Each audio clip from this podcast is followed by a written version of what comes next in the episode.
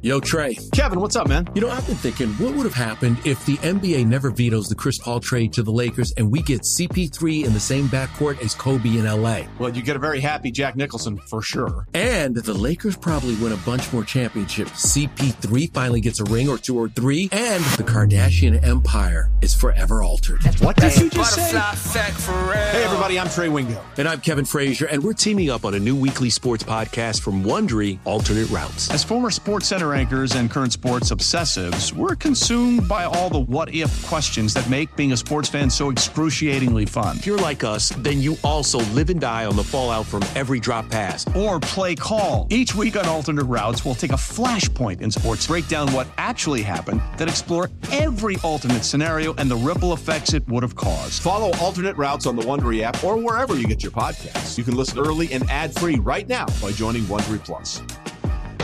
Old Man Winter here. If I had it my way, it would stay winter all year long. Short days, wind chill, black ice, and a good polar vortex. Oh, heaven. Wait, is it getting warm in here? Your cold snap is over, Old Man Winter. Spring has arrived. Spring. Spring is here, which means it's the perfect time to get away in the Hyundai you've always wanted. Visit the Hyundai Getaway Sales Event, where you can get great deals on all of our award-winning Hyundai models, like the tech-filled Tucson and Kona, as well as the spacious Palisade. Enjoy wherever you go with the peace of mind that comes with America's best warranty and 3 years or 36,000 miles of complimentary maintenance. But hurry in. These deals won't last.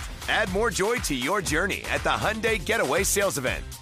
Now get 0% APR or up to $1,500 bonus cash on the Hyundai Tucson. Now, during the Hyundai Getaway Sales Event. Offers end soon. Call 562-314-4603 for details. This is Inside Purple and Gold. Yeah, you have 5 picks, and if you do decide to move up, you're going to have less picks in this year's draft, and you're going to deplete next year's draft and potentially year's drafts after that as well. It is definitely imperative that they figure out a way to kind of fill out the defense, both just from a depth perspective and a young talent perspective. They've made certain signings this offseason, whether it's Marcus Davenport, Dean Lowry, Byron Murphy. Like, these guys are going to play immediately. But you want talent in the pipeline. And right now, the talent that we know is currently in the pipeline from last year's draft, there's a lot of unknowns surrounding those players in particular. Brian Osimo, I think he's a slam dunk starter next year. I think we know that he's going to play. There's not really any sort of worry that comes along with him. We'll see how good he is. I think he flies around. I think he's, in that sense, he's going to be good for Brian Flores' defensive scheme. But if you look at guys like Lewis Cine, Andrew Booth Jr., Caleb Evans, like guys like that, talented in theory, but Cine coming off just a devastating leg injury. Booth hasn't been healthy since high school, which he said during the draft process, or shortly after the draft process. Caleb Evans, 3 concussions last year. Yeah, a 4th one maybe ends his career. So you have people in the building that you think probably can, play or be valuable pieces moving forward. But why me and you, Tom, are talking about what they need to do in the draft as far as filling out the defense is because you don't always know, or you don't know necessarily if those guys are going to be around long term. Just there's a lot of question marks surrounding, and I picked those 3 in particular. You could stretch across the defense. It's aging, it's getting older too. So you just need to kind of have an influx of young talent. And the best way to do that, as we know, is the draft. But as both Kwesi and Kevin O'Connell said yesterday, the best and most important position in football is the quarterback position. So if you have a solid defense, or you have, a cornerback's room ripe with young talent, and a linebacker's room that has 2 up and coming stars, but you don't have a quarterback after this year, when Kirk Cousins potentially leaves, or you potentially decide not to sign him again, then you don't have much. So the drawback, or if what you have to sacrifice is your talent on defense, your young talent on defense, to get a guy that you truly believe in at the quarterback position, I think you have to do it. I think they will do it. But I think you're right when you say, like, they're going to play the board. I don't think it's necessarily like, well, we're trading 5 first-round picks to move up to 3 to Arizona, and we're getting Anthony Richardson. I think it's something where maybe if certain guys fall or, you know, on draft night, if they have a feeling, then they do it. But I don't think it's something they've decided today. Like, okay, we're going to go do this on draft night. We're moving up and getting our guy. One lens I look through it, and like, this is not the only way to look at it, but like, they hired Flores, right? And I think of like O'Connell and Flores have this longstanding relationship. And again, I'm guessing based on like the history between them and also just like brief interactions during the press conference, but like, it seems like they're close, right? And it's like, there's some trust there, right? I think a little bit of it is like that sell is, well, you can't be the head coach, right? If you're O'Connell, you're like, that's me, but this is better than the Arizona job. This is going to be better than your situation in Miami. Like, I'm sure he's going through all the merits of the Vikings organization. And in some ways he's putting on himself. You can trust me. I'm going to take you seriously. I'm an offensive guy. I need someone to take care of the defense. And if you go to Flores and say, well, we didn't get you a ton of young players because we traded out. We thought Richardson's going to be really good. Arizona gave us a good deal, or we really believe in Hooker and Levis. And like, it's just other teams aren't seeing what we saw in the process. And by the way, Flores is probably involved in this. He was a head coach. It's not like he doesn't understand offense, but like, I think he goes, yeah, I get it. I get the trade-off you made. Like, you want a succession plan for Kirk. You're looking at his age, his cost, what you did with his contract to be cap compliant. He's going to get that, right?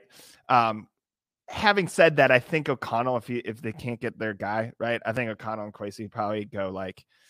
Presented by T-Mobile, the official wireless partner of Odyssey Sports. With an awesome network and great savings, there's never been a better time to join T-Mobile. Visit your neighborhood store to make the switch today. Yeah, let's take care of Flores, right? Maybe he's one and done. Maybe he's out. Maybe there's just no way he goes. But if you're going to, I think we talked about this when we hired him. If you're going to retain him, I feel like he's going to have a different title at some point, like essentially functionally like an assistant head coach. He's just of the defense, right?